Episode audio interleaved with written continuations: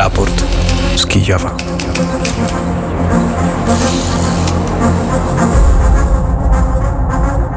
517 dzień rosyjskiej inwazji na Ukrainę, inwazji na pełną skalę. Wita się Paweł Bobułowicz, audycję realizuje Daniel Chybowski. Tradycyjnie zaczynamy od wiadomości z Ukrainy przygotowanych przez Darię Hordyko. W nocy Rosja zaatakowała Kijów dronami kamikadze. Wszystkie zostały zestrzelone, poinformowała o tym administracja wojskowa miasta. To już szósty atak dronów na stolicę Ukrainy w lipcu. Dron został również zestrzelony nad obwodem połtawskim, a w obwodzie żytomierskim odnotowano trafienie w obiekt infrastrukturalny. W obwodzie czerkaskim dwa drony spadły na pole, kolejny uderzył w pusty hangar. Energoatom poinformował, że czwarty blok energetyczny zaporowskiej elektrowni jądrowej, która znajduje się pod kontrolą Rosji, został we wtorek wprowadzony w stan gorącego wyłączenia. Jest to naruszenie ukraińskiego i międzynarodowego ustawodawstwa, stwierdza Energoatom.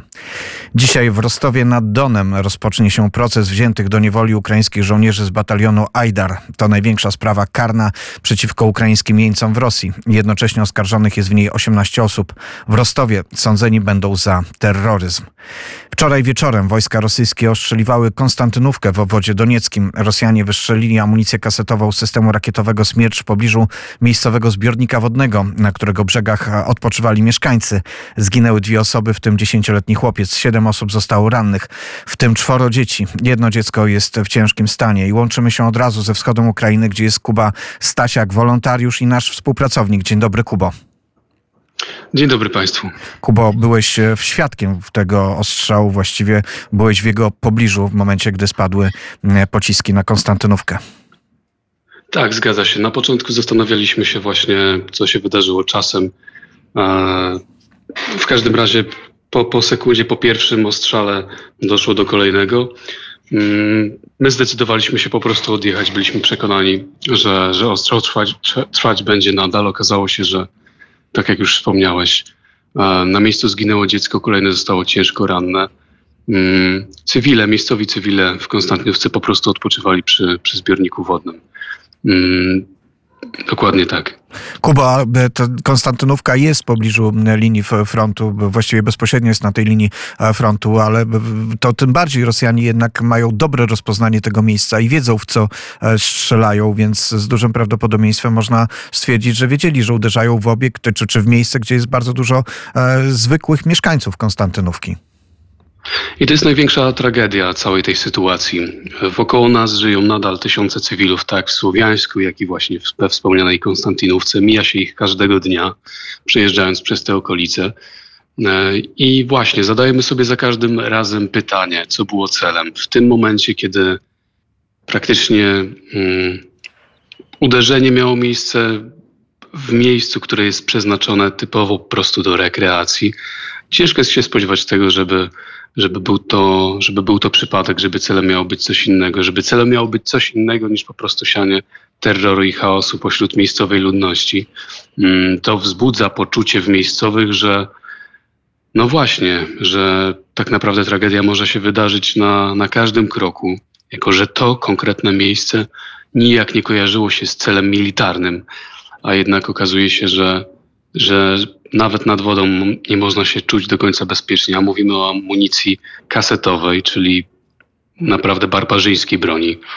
Więc y, tak jak mówię, wszyscy zachodzimy w głowę za każdym jednym razem, jaka była intencja, czy jest to przypadek, czy, czy, czy celem faktycznie było sianie terroru.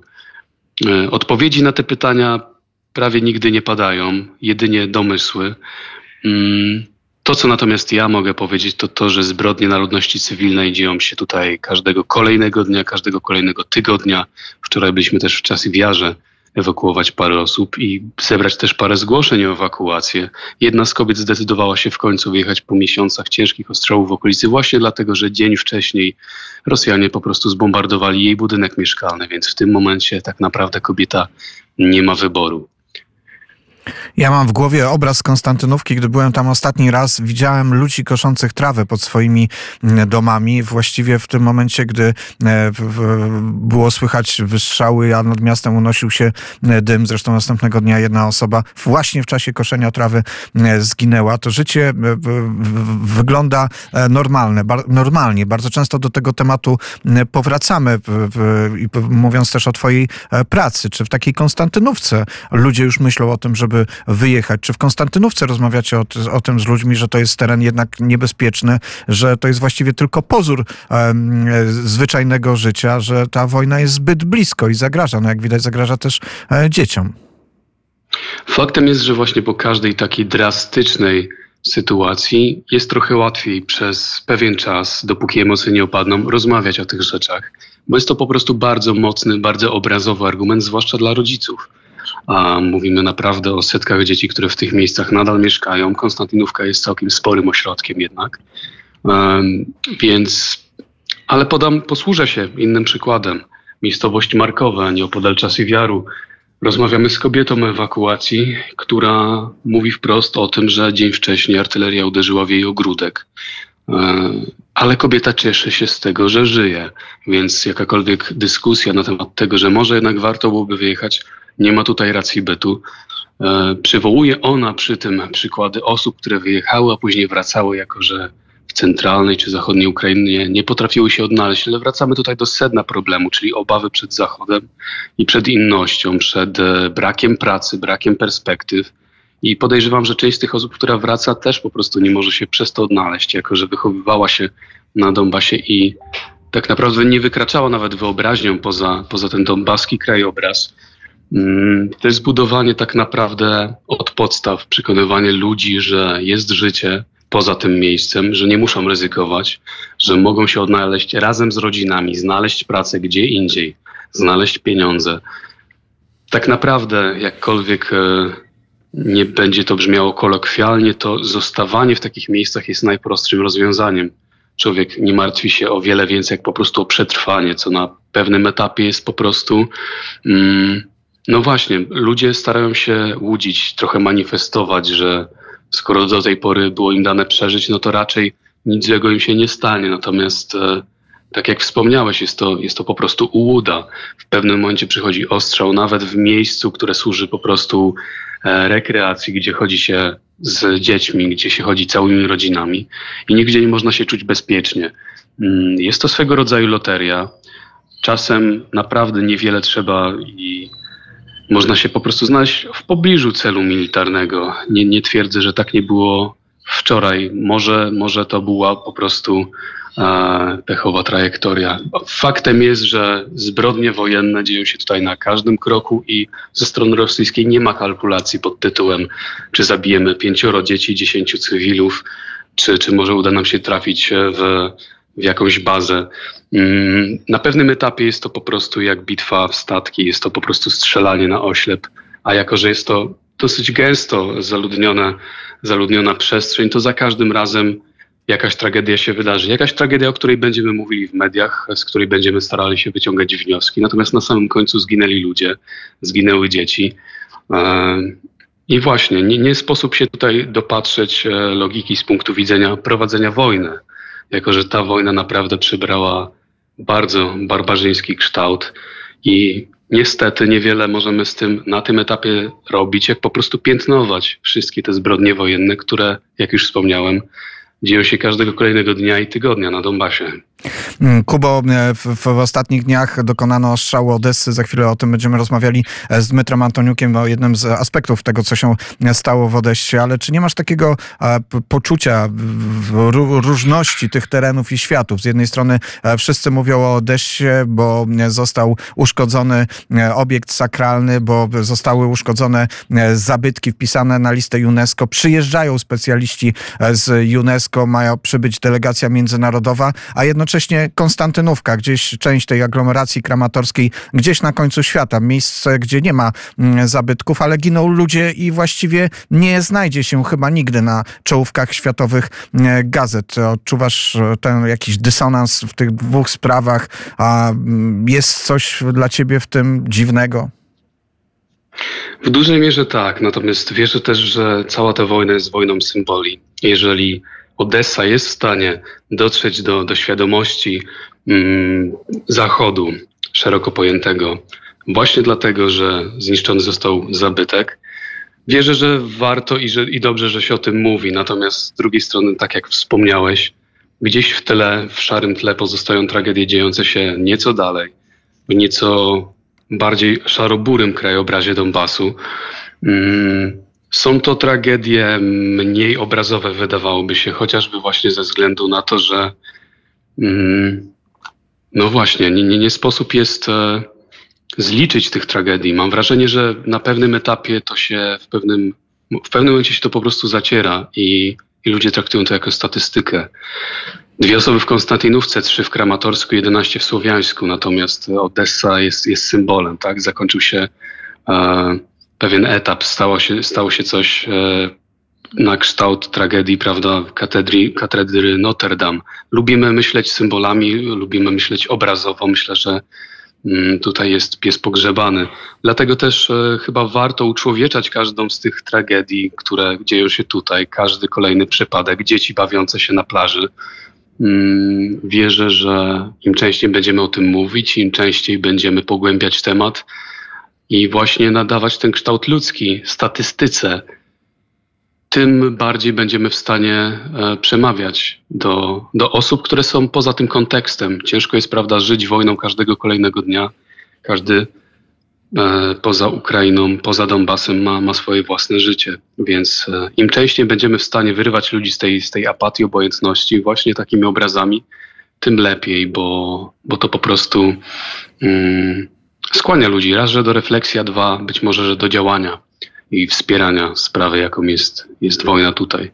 W, tym, w całej Ukrainie i też na Donbasie przede wszystkim. W tym, co nazwałeś kształtem ludzkim, jest też e, Twoja praca i innych e, ko korespondentów, innych osób zajmujących się działaniami humanitarnymi. Bardzo serdecznie Ci za to e, dziękujemy i mamy świadomość, że opowiadasz o wydarzeniach, które też dotyczą e, Ciebie, bo, też wiem, że byłeś bezpośrednio e, przy, w tym miejscu właściwie i ta tragedia omija, omija całe szczęście ciebie i oby tak dalej było. Trzymaj się, Kubo. Dziękuję ci bardzo za, za korespondencję.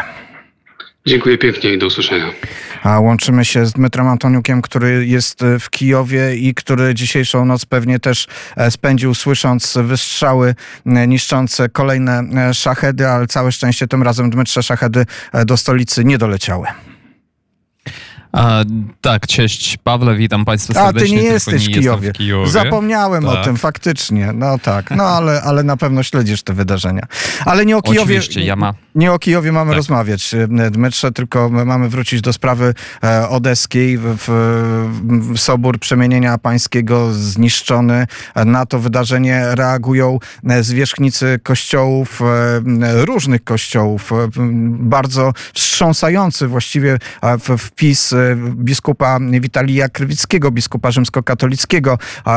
Reakcja też zwierzchnika Prawosławnej Cerkwi Ukrainy Epifaniusza, chociaż przecież Sobór to była świątynia należąca do patriarchatu moskiewskiego. No właśnie, ten wymiar religijny. Czy może się okazać, że atak na Sobór, który należał do patriarchatu moskiewskiego, może wpłynąć na sytuację religijną na Ukrainie? Być może i być może już e, wpływa, bo ponieważ e, reakcja przedstawicieli e, moskiewskiego patriarchatu ukraińskiej prawosławnej cerkwi w Ukrainie, a tak naprawdę przedstawiciele rosyjskiego patriarchatu w Ukrainie jest bardzo ostra na to wszystko. No najpierw wymienię wikariusza i archibiskupa arcyskiego, Arcys y, to jest odeska, odeski obwód Wiktora, który y, w swoim w pełnym gniewu liście do Cyryla, do patriarcha prawosławnej cerkwi rosyjskiej, Cyryla Gundziajewa, napisał, że rakiety błogosławione przez was uderzyli w w główny ołtarz e, naszego soboru odeskiego, e, preobrażeńskiego, czyli przemienienia pańskiego w Odesie.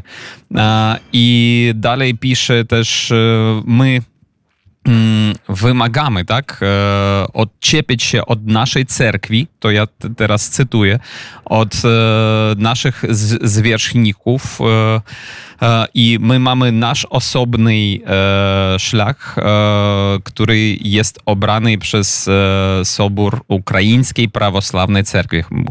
Koniec cytaty. To chodzi o cerkiew moskiewskiego patriarchatu. Dalej, co ważne, e, jest też reakcja mitropolita, e, mitropolita mm, odeskiego Agafangela Sawina, który, e, przypominę Państwu, że był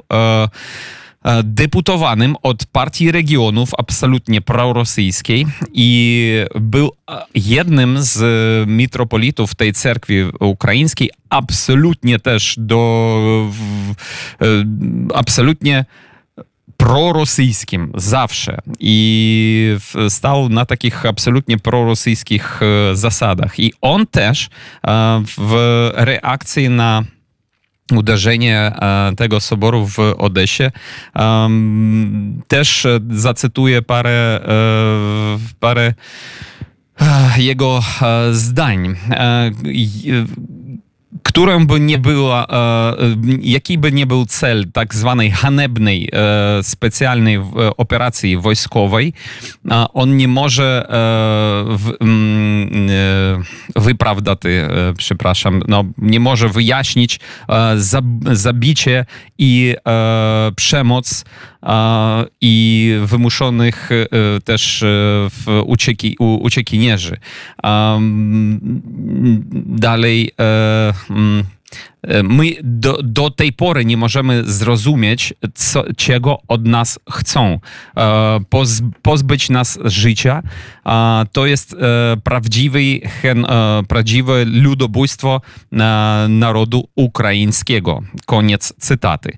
Także taka reakcja od e, absolutnie prorosyjskiego metropolita mm, moskiewskiego patriarchatu cerkwi ukraińskiej prawosławnej, Agafangela, no jest no, bardzo wymowną i być może też e, w, to doprowadzi do nareszcie do jakiegoś e, mm, no, do jakichś zmian e, wewnętrznych w, w, w klerę tego, tej, tej cerkwi, no tak naprawdę rosyjskiej cerkwi w Ukrainie, chociaż oni sami siebie uważają za niepodległych. E, I to być może będzie ten symbol, o którym mówił też Kuba Stasiak w swojej ko- korespondencji. Być może rzeczywiście obserwujemy mm, proces istotny i ważny. To tragiczne wydarzenie z punktu widzenia e, kultury e, światowego, dziedzictwa kultury. Nagle okaże się, że będzie miało wpływ na życie religijne na Ukrainie. Nie pocelowałem z twoim miejscem pobytu, bo oczywiście nie jesteś w Kijowie. A kiedy będziesz w Warszawie? W Warszawie będę z prezentacjami, z prezentacją a 2 sierpnia w SDP, w Stowarzyszeniu Dziennikarzy Polskich na ulicy Foksal. E, Zapraszam wszystkich uprzejmie na godzinę 17. Prezentuję e, swoją najnowszą książkę, e, której też jeszcze nie masz, ale będziesz miał. Ale już ją widziałem nazywa się tak, która nazywa się Zamki i rezydencje w Ukrainie związane z polskimi rodami. I e, mam tutaj dwa cele. Pierwszy i najważniejszy, ja zbieram teraz pieniądze na dron dla e, w, moich znajomych wojskowych, który, którzy walczą na froncie i mam nadzieję ten dron im przywieźć. E, a drugi cel to zbieram też pieniądze na kolejną edycję, już polską edycję, ponieważ ta książka ukazała się teraz po ukraińsku, a po polsku będzie wkrótce, kiedy no po prostu nazbieram e, środki dla tego, żeby jej wydać e, po polsku. Oprócz tego też mam pre prezentację i w Poznaniu, i w Krakowie, e, w Twoim rodzinnym Lublinie e, i we Wrocławiu. Także e, proszę też śledzić Serdecznie moją, za, moją zapraszamy i na bieżąco będziemy e, informować. Nie wiem tylko, czy ja się z tobą spotkam 2 sierpnia, bo możemy się minąć, bo może ja już będę na Ukrainie, ale gdzieś na pewno e, się spotkamy. E, Dmytro Antoniuk e, nie w Kijowie, ale na pewno na Ukrainie. Jest e, w tym momencie nasz e, kolejny gość, e, pan Piotr Ciarkowski, właściciel firmy Bicor, e, członek zarządu Międzynarodowego Stowarzyszenia Przedsiębiorców Polskich e, na Ukrainie. Dzień dobry, panie Piotrze. Witam serdecznie, witam, witam panie redaktorze, witam, witam słuchaczy. Panie prezesie, e, Pogodnego Kijowa, aczkolwiek po, rzeczywiście po niespokojnej nocy. o właśnie, chciałem się upewnić, czy, czy jest pan w Kijowie i czy słyszał pan dźwięki dzisiejszej pracy obrony przeciwlotniczej, ale już rozumiem, że tak. Tak, przyznam się, że słyszeliśmy w oddali, rzeczywiście w nocy słychać było wybuchy. Ja znajduję się na, na obrzeżu Kijowa, mieszkam na e, jak gdyby poza Kijowem, w strefie kilkukilometrowej od Kijowa, także no nie, nie było to dramatyczne gdzieś tam w oddali, jak daleka burza, ale wiem, wiem, że się to odbywało. Na szczęście e, obrona powietrzna Kijowa działa bardzo sprawnie i, i, i wszystko zostało zneutralizowane, zanim doleciało do Kijowa. Może warto podkreślić, panie prezesie, nie było dramatyczne, bo właśnie dlatego, że nie doleciało. Za każdym razem Tak jest. niestety tak, w głowie tak jest jest. ten obraz, co mogłoby się wydarzyć. Niewątpliwie był to bandycki, kolejny podstępny bandycki nalot nocny na śpiące miasto. Panie prezesie, zanim dojechał pan do Kijowa, przekraczał pan granicę polsko-ukraińską i e, to przekraczanie granicy spowodowało tyle nerwów, że napisał pan o tym na Facebooku. Ten pana wpis z kolei wywołał nerwy i różnego rodzaju refleksje u pana e, e, czytelników. Coż takiego się wydarzyło na granicy polsko-ukraińskiej, albo co tam się dzieje, co pana tak bulwersuje? Może, może nie są to jakieś nerwy i, i jakaś historyczna reakcja, dlatego że jestem przyzwyczajony do tego, że ta granica zawsze była problemem. No, Natomiast y, w ciągu ostatniego czasu widzę zjawisko, które, które bardzo mnie niepokoi i dotyczy przede wszystkim polskiej strony.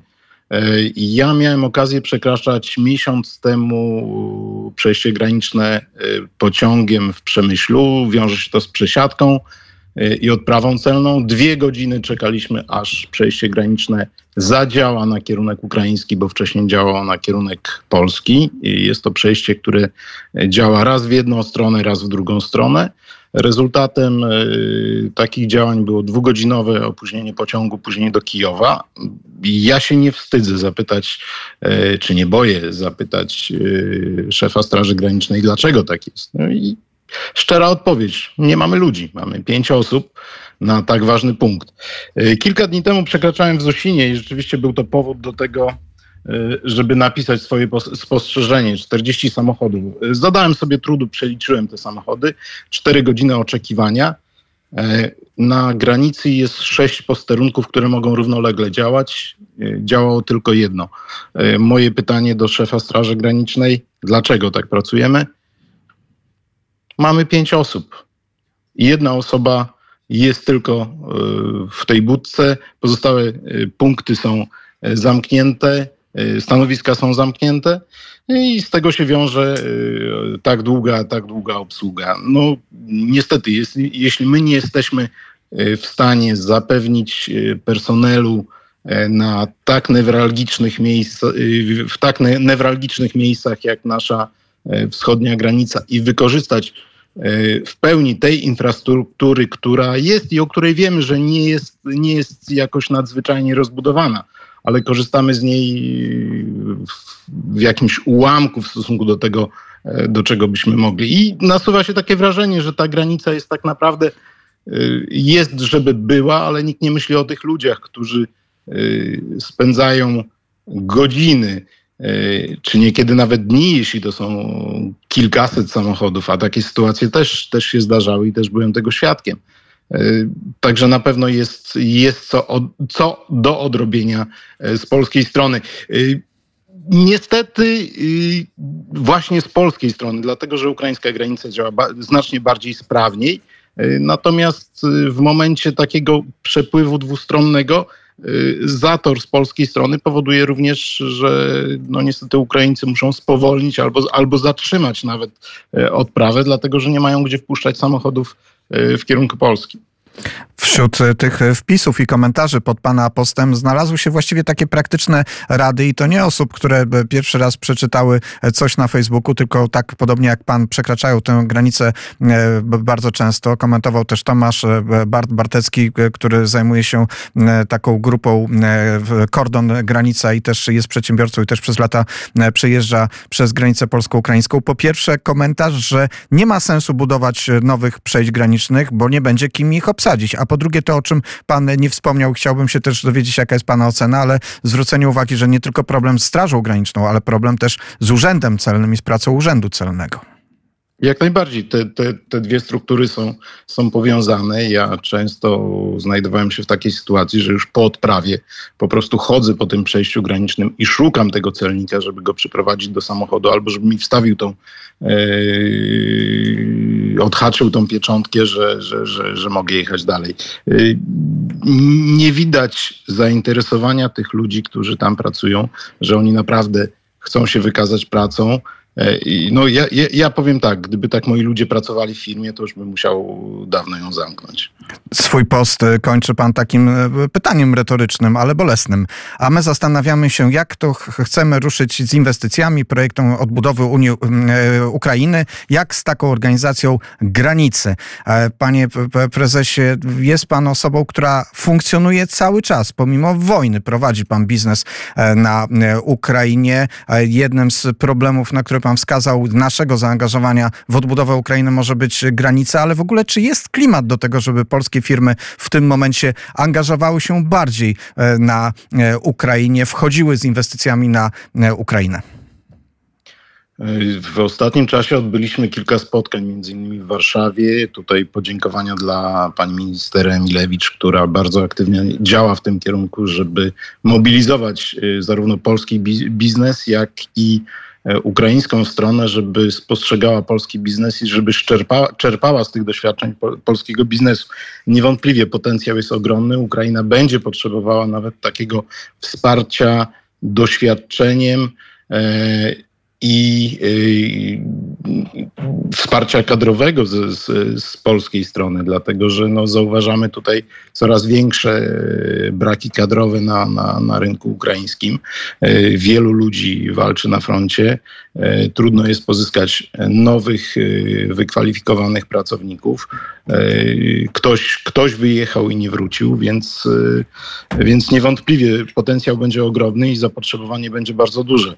Y, ta granica zawsze, jeśli będzie y, w takim formacie i nic się tam nie zmieni, będzie ogromną barierą, bo no, ja sobie nie wyobrażam y, ludzi, którzy tutaj nie mieli wcześniej doświadczeń z Ukrainą i spędzą kilka, kilkanaście godzin w upale albo w mrozie na tej, na tej, na tej granicy. No, będzie to strasznie zniechęcać potencjalnych inwestorów. Panie prezesie, do rozmowy o inwestycjach musimy powrócić i już teraz zapraszam, bo to temat jest ważny i budzi wiele też e, kontrowersji. Za tę opowieść o granicy bardzo serdecznie e, dziękuję i liczę, że być może szybko się nawet e, spotkamy, być może nawet w programie wschodnim, jeżeli przyjmie pan zaproszenie. Piotr Ciarkowski, właściciel firmy Dziękuję bardzo. firmy Dziękuję. Bikor i członek zarządu Międzynarodowego Stowarzyszenia Przedsiębiorców Polskich na Ukrainie był moim i Państwa gościem. Paweł Bobołowicz żegna się w raporcie z Kijowa, a już za chwilę wiadomości.